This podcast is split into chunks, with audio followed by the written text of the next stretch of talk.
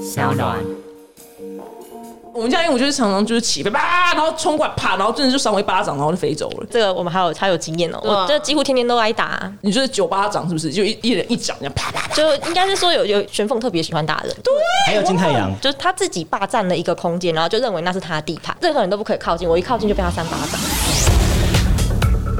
Hello，大家好，我是丹妮表姐。今天主题非常非常特殊，要先感谢就之前皇阿玛那两位奴才来，然后没有想到呢，就他们两位就对于就鹦鹉的世界就非常非常的好奇。然后因为我一直以为就想说鹦鹉这个宠物呢，在台湾真的是一个非常非常小众、小到不行，想说从来都没有人会跟我聊这个话题的人。我没有想到，居然那时候哎，制作人是因为他们 PO 在他们的粉丝团，对不对？然后没想到下面居然一堆养猫人说也蛮对，就是鹦鹉蛮有蛮大的兴趣的，所以来今天做这一集。那今天请到呢是两个就是鹦鹉社呃粉丝团的那个。这是什么啊、粉丝团主人对，那第一个粉丝团呢是鸟人鸟事多，欢迎两位来，Hello，鸡腿跟汉堡包。大家好，我是鸟是鸟人，是多鸡腿。大家好，我是鸟儿鸟是多的汉堡包。然后再下一个鹦鹉的粉丝团呢是马克先生的鹦鹉教室，Hello。 Hello，大家好，我是马克先生鹦鹉教师的马克。啊，那他们三位呢，好像第一次上通告，人生第一次上通告献给我，是不是？对对对，请不要紧张，请不要紧张。我这个人，我这边尺度呢，就是比三大三大洋还宽，就太平洋、印度洋跟大西洋还要宽，所以不过鹦鹉也没有什么事，啊、鹦鹉可以聊交配。 对，对我想说，我们这边可以聊什么尺度的问题，大家不用紧张。那先问一下，你就你们三位好了，就是你们就是在社群上为什么会开始就是跟大家分享，就是跟鹦鹉的互动呢？先请请那个鸟人鸟事多，你们这边分享一下。最刚开始的时候会想说要创一个粉丝专业，是因为我们在创粉丝专业那个时候，其实台湾以鹦鹉为主的粉丝专业真的很少。全台湾应该养鹦鹉的网红，可能也只有我， 就真的太小众了。对，对，就真的很很少，它大部分都是养猫狗比较多。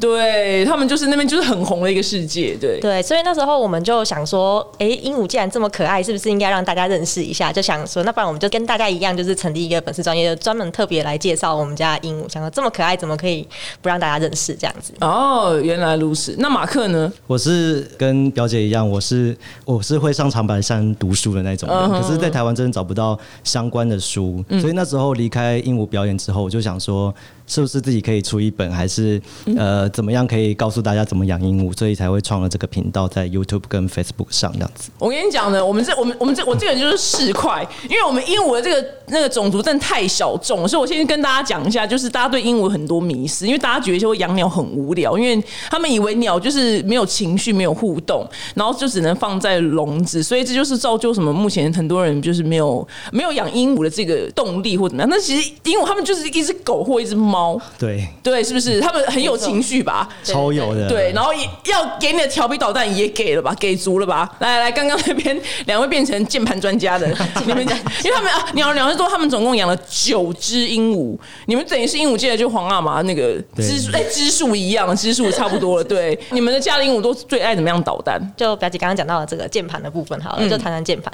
就是通常有养鸟的鸟友应该都蛮有感觉的，就鹦鹉非常喜欢抠键盘的按键。哦，我知道，我先打。打个岔。很多人会疑惑说：“哎、鸟不都在笼子吗？为什么会抠到键盘？”这其实我们真在养的话，我们要把它放出来。我我个人是以畜牧的方式，它是只有睡觉才进笼子， 所以它是它平它平常是跟它活动跟狗跟猫是一样，它就是到处飞对啊它到处飞。但只是我呃有加一些防护的机制，让它不会那么容易飞出家里面，所以它才会有这个摇键盘的事情。好，你继续对说。它就是自由自在嘛。那对我们家鹦鹉也是同样的状况，就是基本上我们如果有空的话，就会让它们在笼子外面活动，那它就会有机会可以靠近我们的键盘，那它们就特别喜欢咬键盘的按钮，然后把它拔起来。那我们家最喜欢养键盘的，应该就是养了旋风鹦鹉，它的名字叫静静。嗯，那静静有个好朋友，它是月轮鹦鹉，就是不同品种，但是它们是好伙伴。那两只就会一起捣蛋，嗯，尤其是针对键盘，通常都是静静先会跑去咬键盘，然后把键盘的按钮一个个拔起来，嗯，接下来就由那个月轮鹦鹉他的朋友 K 罗罗，他会去把键盘的按钮从桌上全部丢到地板。很贱呢、他们就是一个生产线的概念，对不对？对对 对，就是这样子。对，一条龙一条龙，包装包装工厂的阿姨的概对，念。就是非常努力的捣蛋。那其他七只呢？其他只的话，他们对键盘比较没有那么大的兴趣，最有兴趣应该就是静静、啊，有啦有。最近去年那个年纪最小的，我们家养的年纪最小的那个鹦鹉是和尚鹦鹉，嗯那它跟静静一样也有抠键盘的习惯，嗯，但是它跟静静比较不太一样的地方是，静静抠起来以后就丢到地板，那还好。但是肉肉是把它啊抠起来，肉肉就是我养的和尚鹦鹉嘛，它把它抠起来以后呢，还会把那个键盘里面的那个。按键用的软胶全部都会 咬碎。哎、我跟你讲，他要的就是火力细，就细到底，就是这个键盘一定要报废，对，就是让这个键盘就完全不能使用。好过分，好贱哦、所以我有一阵子方向键完全就右方向键完全不能按，我知道你跟人家打字的时候，可能很多就是常常 哎很多音发不出来啊，对。然后十十分需要依靠滑鼠，我都用滑鼠按。所以说现在基本上为了避免这个状况，我已经不再更换那个像是笔电的键盘，我就直接外加一个新的键盘在上面了。有多荒唐？买笔电就外外差一个键盘，你们两个有算过换过多少个键盘吗？没有五六个欸有应该有五六个吧。五六个以上，第六个就放弃治疗，对我最后这一个这台笔电的键盘方向键被咬掉以后，我就放弃了。对哦、就彻底性放弃治疗，然后说对算了，对我已经不不想要再处理这个问题， 所以就把你就把那个外插那个键盘收好。对我就变成外接那个键盘，每次要离开位置的时候就把它反过来万一他们九个哪天就是齐地把它。翻回来，那那对那也没有办法，那再哎、我跟你讲，你就要拍一支影片， 对，那支影片就会爆红。特别介绍如鹦鹉如何自行翻键盘。对，因为我跟你 讲，观众最爱看那些就是宠物捣蛋的影片啊，在他们最喜欢看主人就是受苦，这种受这种苦，所以这种影片都会很受欢迎。我要帮大各位就是想那种出路。我跟你讲，我们鹦鹉军团要强起来，你知道，我们要迈向皇阿玛地位。 有点难，有点难。我们要，我们要有信心。我们现在推广鹦鹉事业。那马克呢？你这边的鹦鹉呢？你家那只？我家那只，因为我觉得训练师就会比较军事管理一点。对，好，我 就我跟你讲，你们两个就跟他上课啦。 对他们家养的是黑头凯克鹦鹉，是一种很好动的鹦鹉，很对调皮，对，那你你怎么样军事化管理它？想让它出来，我才会让它出来。我比较不会让它自由自在的到处跑。嗯，对。但是如果是比较有趣的事情，可能都会比较发生在公司。公司以前的鹦鹉可能就是也会到处乱飞，但是呃，例如说我可能带它出去练习飞的时候，它那天可能就特别调皮，就不想要飞回来，就故意飞到树上去，然后叫它下来就那边装听不见，在咬树枝啊什么的。好，也是很欠打哎、对啊，很贱。然后那时候尤其因为游客很多，就会一直看，嗯然后就想说，哎、洗洗簌簌，想说，哎、不回来什么的，我就觉得蛮丢脸的。那时候我就想说，好、啊，那我就演到底，我就说你要下来吗？不然我就走了，这样子。然后我就真的走嗯了。然后那只鹦鹉就很紧张，就哎哎、啊然后就飞回来了。这样好可爱哦、 好可爱！我跟你讲，你这个也可以拍一集耶，但是有可能会飞走啦。那如果是训练好的不会，训练好哦的，不他会。们就只是爱玩而已。对，就是调皮，但是这种事情可遇不可求啊。我跟你讲，观众就是你们这三个人都不重 要，对，你们你们三个人这辈子都不用不偶重要尔出现，对，偶尔出现就好了。你们就把所有影片都拍鹦鹉，日常生活大小事。我跟你讲，因为你曾经不是拍过一支影片在介绍鹦鹉的大便吗？对对对然后你不是对说你家鹦鹉大便有多漂亮？他还说他们家鹦鹉大便是大便界的林志玲。我想说你好意思哦，林志玲真的，你真的好没有告你，真的是说你幸运对。这真的很完整啊，真我的。懂，我懂，我我我也懂，我也懂，我也会观察一下我们家米姑大便。那我跟你讲，你们就把那个鸟的各式各样的鸟声，就是都拍出我来。最近还拍了一个，就是他，就是我下指令大便的过程，我还特别那个 take 他的肛门的地方，这样子，就是从出来那个瞬间，啊，太美妙了这个画哦我面。觉得会耶，我觉得会耶，我觉得 会。我跟你讲，光光那个猫的那个修指甲就可以一百多万订阅，剪指甲而已。我哎，你们也可以拍剪指甲， 就剪剪鸟的指甲 剪这鸟样子。剪鸟指甲非常的暴力，要抓着。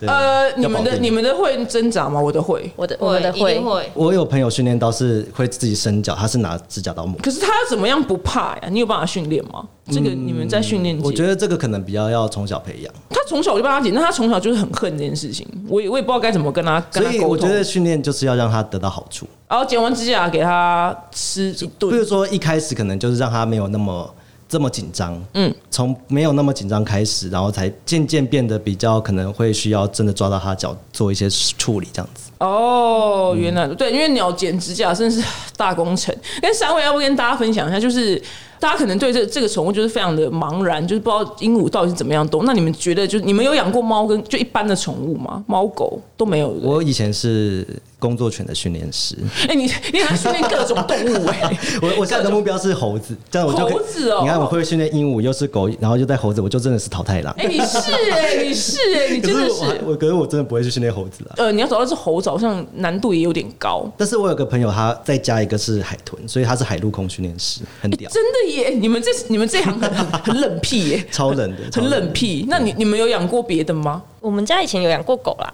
然后现在养那个陆龟。你们家也是走？那请问一下陆龟，哎顺、便聊一下好了，因为陆龟更冷僻。请问一下，是这世界上有陆龟的粉丝团吗？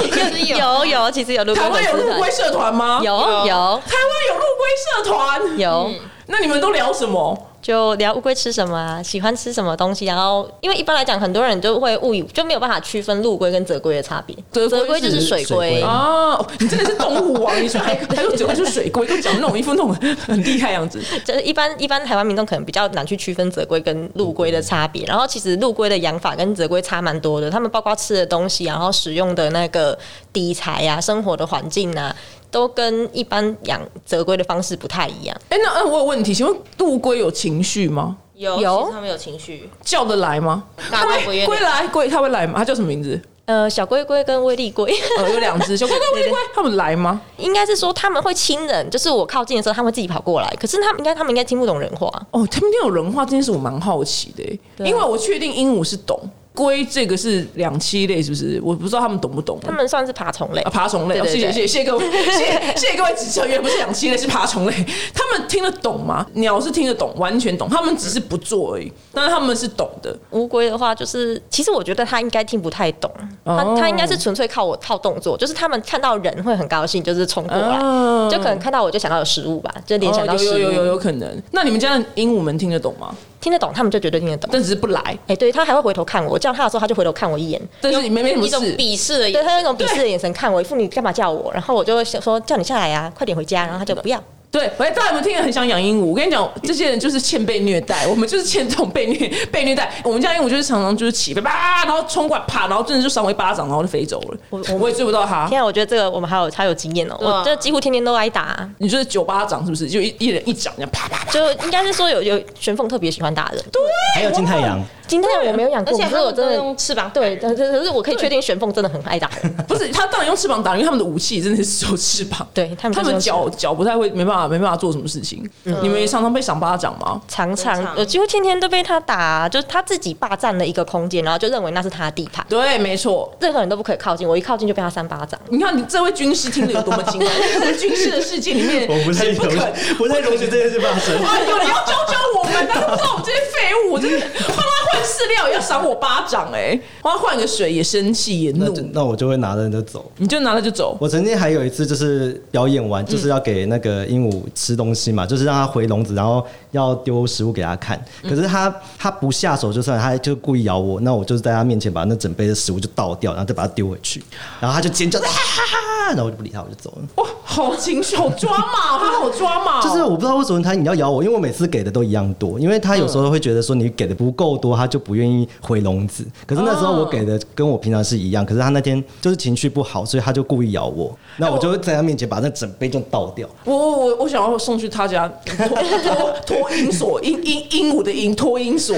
去训练一番，我觉得可以，我觉得可以，而且我觉得你的那个你是有逻，就跟其实跟训练狗是一样的嘛。训练逻辑是一样的，但是就是它狗跟鹦鹉会有它不一样的情绪点。哦，我个人因为我个人也养过狗，也养过就是鹦鹉。我个人觉得禽类跟哺乳类最大的差，因为很多人来问我这个问题，你们有觉得最大的差异是什么吗？我就觉得它们那个驯化度不一样啦，所以狗就很愿意跟人怎么样，然后鸟就是看感觉，它它就是喜欢你，它就喜欢你，它不喜欢就不喜欢。难怪有人发明一句话叫“谁鸟你”， 就是真的发明的很好，对 刚好真的发明的很好， 对，就是这样子。我个人觉得，我跟你讲，一切哺乳类都好处理，因为它再怎么样你都抓到它，但禽类你真的是逮不到它，对对对对我真的对是逮不到它，所以我就是有感而发，我说禽类是真的很难处理的一种动物。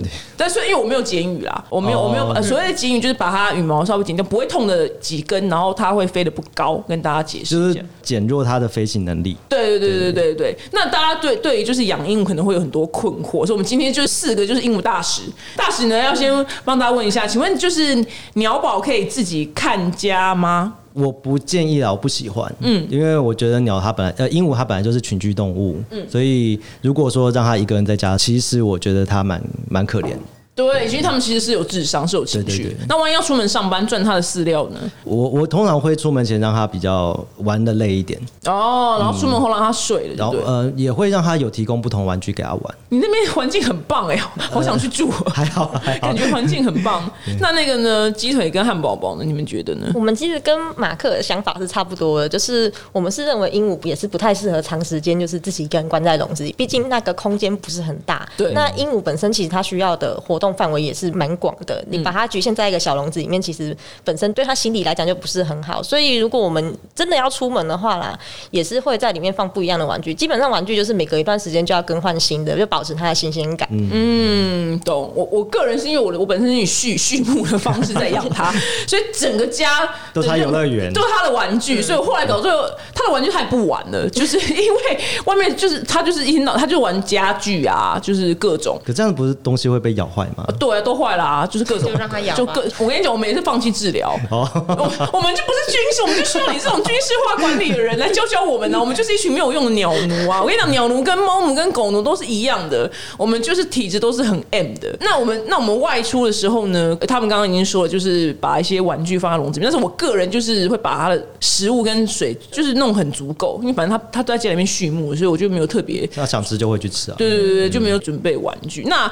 有人会问说，就是鹦鹉会不会有攻击性？我先回答有非常，有，但是那那大家可能听到又害怕了，那它会攻击，那怎么办呢？那就是找马要克， 对的， 要啊找找马克，狗，付钱找马克，对，就是要真的要教啦，因为而且鹦鹉咬人它的状态有很多种，有些是真的恨你。嗯有些是它不知道怎么跟你相处，有些是喜欢你，但是它不知道怎么跟你控制它的力道。第一个真的恨你，请问一下这个情形是什么时 候？什么时候？如果说你是一只陌生鸟买回来，它是成鸟，啊它当然会，那对感觉就很像是你突然有一天被抓到一个外星球，然后那个嗯有很多巨大的外星人要对你干嘛，你当然会很害怕。哎、你很会比喻哎、你很会比，对你看从大 便到外外星人，我觉得你都比喻的很好，都比。那我问你，哦我我家的鸟就是每次我它要来我摸它，然后我摸个。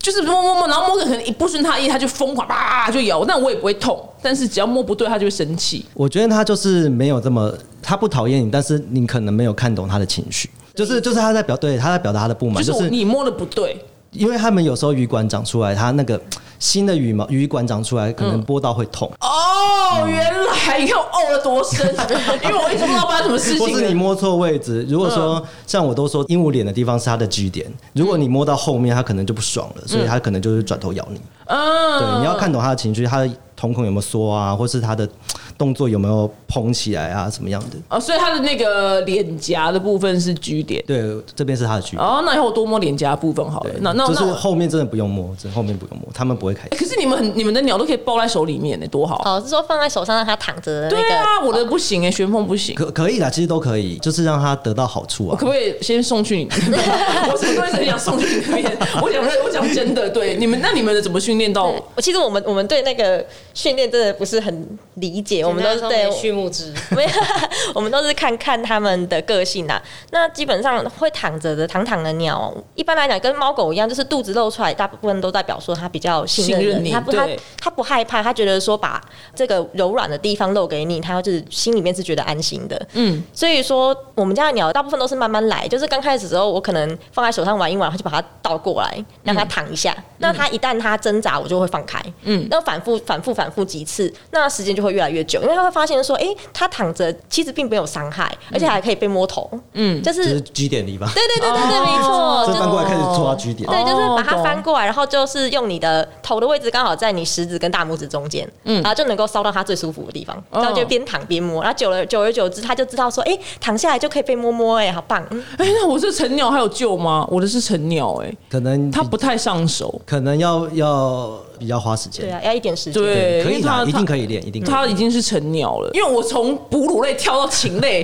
中间那个差距真的太大，所以我我一时之间我那时候找不到任何方式来对待它，我就好了，那你要你不上我的手，我也就认了这样，所以它就从此以后都不上手了， 有点哀伤。我养鸟都不上我的手，但可以摸它，那我觉得 OK 啦，那就也 OK 也可以，就是用一只手指头摸它，就一只而已。 对，那大家也会问说，像譬如说，哎、那表姐，就是你的鸟放出来之后，如果不回鸟笼怎么办？你们这边问题有解 吗？军师先不用回答，你们那九只才麻 烦， 我们家的话 有九只也是也需要用畜牧的方式、哎，对啊，可是我们家的话，因为呃，每只鸟的个性其实不太一样，就是不同品种个性不一样，同个品种个性也可能不一样。对对对对，所以说我觉得鸟是一种很有个性、很特别的动物啊。嗯，那因为我们家的鸟比较多只嘛，所以说大家都有不一样的个性。那有的孩子就是比较喜欢回家、啊那可能时间到了，跟他讲说要让他回家，他就会乖乖上手，或者是他自己想回家他就飞到我手上，然后就可以直接送他回笼子。嗯，那有的小孩就是特别不喜欢回家，嗯，就是他们其实鸟类对时间的观念，我觉得是很准的，啊哦他们比他们有吗人准很多，比哦人准很多。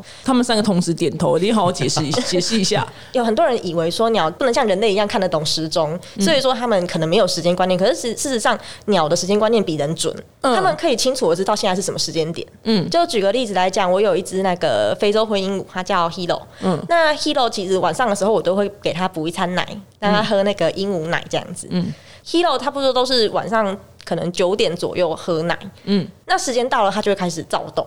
你没有给它喝哦，它就会很紧张，它会觉得说今天是不是没有奶奶喝了，它会很伤心，然后就会在笼子里面抖翅膀。哦就是这样对期对那个对期待的表情。所以他就会很激动，然后会开始咬笼子的门要出来，他想要主动出来，或者是说他如果刚好在外面玩的话，他会自己去叼网，把他的哦内内碗、好可爱哦对，把内内碗跟内内汤匙自己叼出来，然后在地上敲给我看，是不是很这个你要拍影片呐、怎么不拍呢？这个你一定要拍影片，真的，这个一定要他他拍。就会摔碗给我看，然后就跟就是意思就是说是时间到了，应该要吃内内了，他会你提看醒鸟哦我有多有个性啊，他们就是王八蛋啊呐、 对啊，真的所以说就是因为鸟的时间观念比较比人准确，所以说他们有的孩子碰到时间到了要回家，他们就开始躲，各种闪避。哎、就是那那那你等于你通常你九点你要在家、哎不然他喝不到奶。对啊，就是。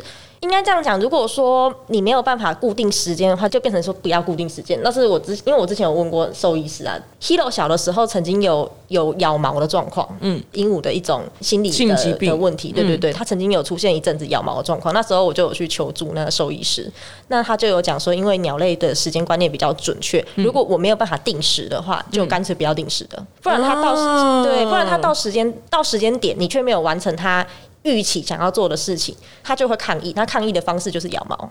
哦，对，因为他们心情难过。哎、我从来不知道鸟很准时这件事情，所以超你要想准，时的，超超准级时的。对，你我要以想，你嗯我以前表演的时候，就是大概表演到第四场、第五场，原本就是一开始那鸟就是演的就是意兴阑珊这样子，但嗯是等到第四场、第五场，一定跑得特别快，因为要下班了， 王八蛋，哎很准，都很准，都很准。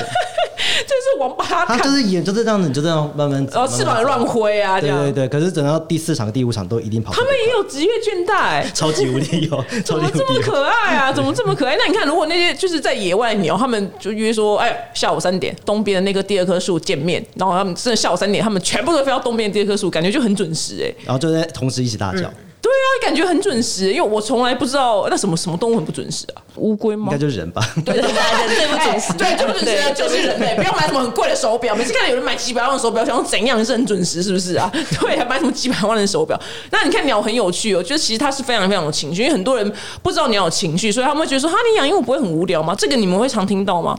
他们不懂。对啊，对啊。如果说不了解的人，可能会觉得说，啊，鸟不是就是因为有的人，尤其是长辈，有些观念，他们就是留在既往旧式的养鸟方式，对他们就把把它放在饲那养，就是饲养在笼子里面当做观赏鸟。嗯很可怜，听它的嗯鸣，叫声跟看它羽毛的颜色，那你没有跟它互动，当然很难去了解它的个性啊。就跟人一样，认识一个新的新的朋友，你没有去跟他交流的话，你怎么知道他的个性？很可怜啊，很会很会讲。对，那像我个人的那个经验，因为刚刚讲到那个鸟那个回笼这件事情啊，我先跟大家讲一下，如果你的鸟有怪癖的话，因为我们家鸟的怪癖是它一整天都基本上很多时间站在垃圾桶上面，就某某一尊，对，然后它晚上它时间到了要睡觉，它也不进去，但是它就是以叫 Uber 的方式，就是我就是要把那个垃圾桶移到笼子前面，然后跺两下，跺跺两下也来不够，跺五下，我说进去进去，快点睡觉，拜托拜托拜托，它就进去了，所以你一定会找到让鸟回去笼子的方法。为什么它会站在垃圾桶上面？可能那边有一些他喜欢的东西吧，我不知我就我也不知是道我。们感受不到的东西。对对对，它就喜欢站在垃圾桶上。后来我也就就算了。我觉得很好啊。那他他有他的习惯，那我们抓得到他的逻辑就好了啊，。对对对对对，就他的逻辑，他逻辑就是他那个那个那种就是他命，就是他命根。因为譬如说他每次飞去很远的地方，我叫叫我又不重要嘛，叫不回来，我就踢两个热桶，那热桶就康康康，他听到热桶康康康，他就哎、快来来，然后就回来了。就是我就用那种控制它。也不错啊，也不错， 也不错啊。也不错好，也不错好。你们还有什么怪癖可以分享一下？你们家鸟的怪癖有要吗？不然的话就是那个铁楼楼吧，我们家的那个绿月轮，就是刚刚提到那个玄凤静静的好朋友，嗯，他就是小吃货啊，特别喜欢吃东西，嗯，尤其是甜的，就是其实不能给鹦鹉吃太多甜的东西，但是他就是很喜欢。那看到食物，他就会特别兴奋。那像讲到刚刚回笼子啊。诶，K 楼，它是我们家年纪最大的鹦鹉。嗯，我觉得，我觉得它的那个他成精了，对我觉得他已经有点这这次成精，他会跟我交易，就是你要拿食物跟他交换，怎样怎样怎就样？是怎他样要我希望他回家，然后他就会叫他 k e l o l o 快下来，然后他就看着我不下来，嗯，就坚持不回家。这时候我就要去拿东西给他吃，就是拿出瓜子，嗯，或者是他喜欢吃的什么水果，然后就是各种引诱他，嗯嗯。那他就会考虑一下，他会看我手上的东西来评价他应不应该回家。筹码够。对，就是筹码够他就下来，而且你还可以，就是你可以追加，就是一颗瓜子不够你就拿两颗，两颗不够就拿三颗，就拿拿拿拿拿到后来他就会自己下来。然后你们被训练的很好哎，你们哦你们也是训练师啊，对没有没有，他们是被鸟训练的很好。对对对对对对对对对对，被训练的很好。哦我我被他训练的非常好，对他他对是反正就是他觉得说，嗯，这个这一次的食物已经够多，他就自己下来，然后拿了食物以后就让我送他回笼，然后再在笼子里面刻他刚刚拿到的食物。好聪明，商人呐、商人，好商人，他可以做生意的。以后你们俩没钱就要出去做生意，对，所以哎，去做生意去赚钱。那刚刚讲到那年纪的问题，因为很多人其实养猫狗，我觉得。呃，因为猫狗的年纪，呃，生生生命周期本来就比较短，所以我觉得很多人养猫狗，所以送猫狗离开的时候会很难过。所以我觉得养鹦鹉有一个很大的好处是，基本上体型越大，鹦鹉呃生命周期越长嘛，对不对？通常是七十岁嘛，七十到百岁都有机对，会，都有嗯所以我看品种，对，所以你不觉得天哪？我现在你看，我现在三级，我养了一只大鹦鹉，我真的活到破百、欸，对我真的养，我真的活到破百，我才把它陪它走完呢、所以如果我觉得如果你很不喜欢送宠物离开的话，我觉得鹦鹉是个很棒的选择，因为它们都活很久，理论上是活很久。那小只的呢？小只的大概也有，可是十五到二十年有。对，十五到二十的都有。而且如果说保养的好的话，像日本有些玄凤鹦鹉啊，平均寿命说只有大概是可能是十七八年吧。可是我看日本有的人养的好的话，三十岁以上的都有哎、哇，真的很强哎、欸，三十真的很强。啊三十岁还很健康，就是毛色还很光亮，然后声音还很洪亮，就很健康的小鸟。我知道，因为我爸，因为我们家鹦鹉就很调皮，我们家米姑就非常的调皮。然后，因为我爸对于鹦鹉的那个年纪是没有概念的。他说那天说什么他几岁六岁，他说、啊没关系，过几年过几年被他烦够他也走了。我说然后因为他以为鹦鹉就可能十岁，这样跟狗一样。我说爸不。你还有十三年， 但是他会活二十， 我会活很久。所以，如果我觉得，我觉得鹦鹉这个是一个优点。对你，你们家鹦鹉现在几岁嘛？九岁。通常黑色凯克是黑卡应该也有三十年吧，你看是不嗯是是不是很划算？对，而且养鹦鹉贵吗？你们觉得？看看养品法，看品种，然后看养法。那哪一个品种养起来最贵？大的吧？大的当然贵啊，当然它吃对啊的大多，型对，当都然是比较都是空大间的。多，然后玩具也换得快。对，对，然后常常大家出来晒太阳之类的。而且要带它出去活动。像我们家的话，就会习惯带鸟出去散步啊，啊，很用可爱。对，啊，就是用外出绳把它链着，然后对陪我出去外面走 走。这是真正实际的遛鸟侠哦，是对，我真还会的。飙车，骑车载它，它就一直兜风边兜风，然后边尖叫啊！它它它是爽吗？它很爽，它非常开心很对开，啊，心你会模仿它的叫声吗？不会， 不会。 啊，但是高频率的叫，对，对爽。，它爽的时候特别会叫我妈妈的名字，不知道为什么，哎，叫叫什么？你妈叫 什么？就是它可能口哨声就呵呵呵呵呵呵这样子，它就高兴。然后你知道，我就觉得它特别会抓准，就是谁谁才是这个房子的主人，你知道吗？就是她说你妈，你母亲 是。对对对，就是，所以我妈妈就很开心啊，因为我妈本来不喜欢动物，可是因为因为她会一直吹那口哨的声音，她我妈妈就说她在叫我名字，然后就特别就会对她好一点这样子。啊，好聪明哦！所以举例来我我觉得，说是巧合哎、但是她就会收买我妈的龙心这样子。嗯有哎、有哎、有哎、有哎、所以你看，你看鸟还是可以带出去遛鸟的哦、你这可以名副可以就他们脚上可以勾一个钩子，然后你再用个链子，呃，链到自己的身上就可以了。对但是我个人是失败的案例，所以你们我是呃，因为他不不肯不肯上手，上链对不肯上链子，所以他没有被驯服。所以你们如果运气好的话呢，你们就会养到就是可以带出去遛鸟的，这样其实就是你们的生活乐趣会很多。那就如果要养鹦鹉的话呢，要做哪些准备呢？如何知道自己适不适合？其因为我很实怕，我们也很怕这集一讲出去，大家都跑去养这样。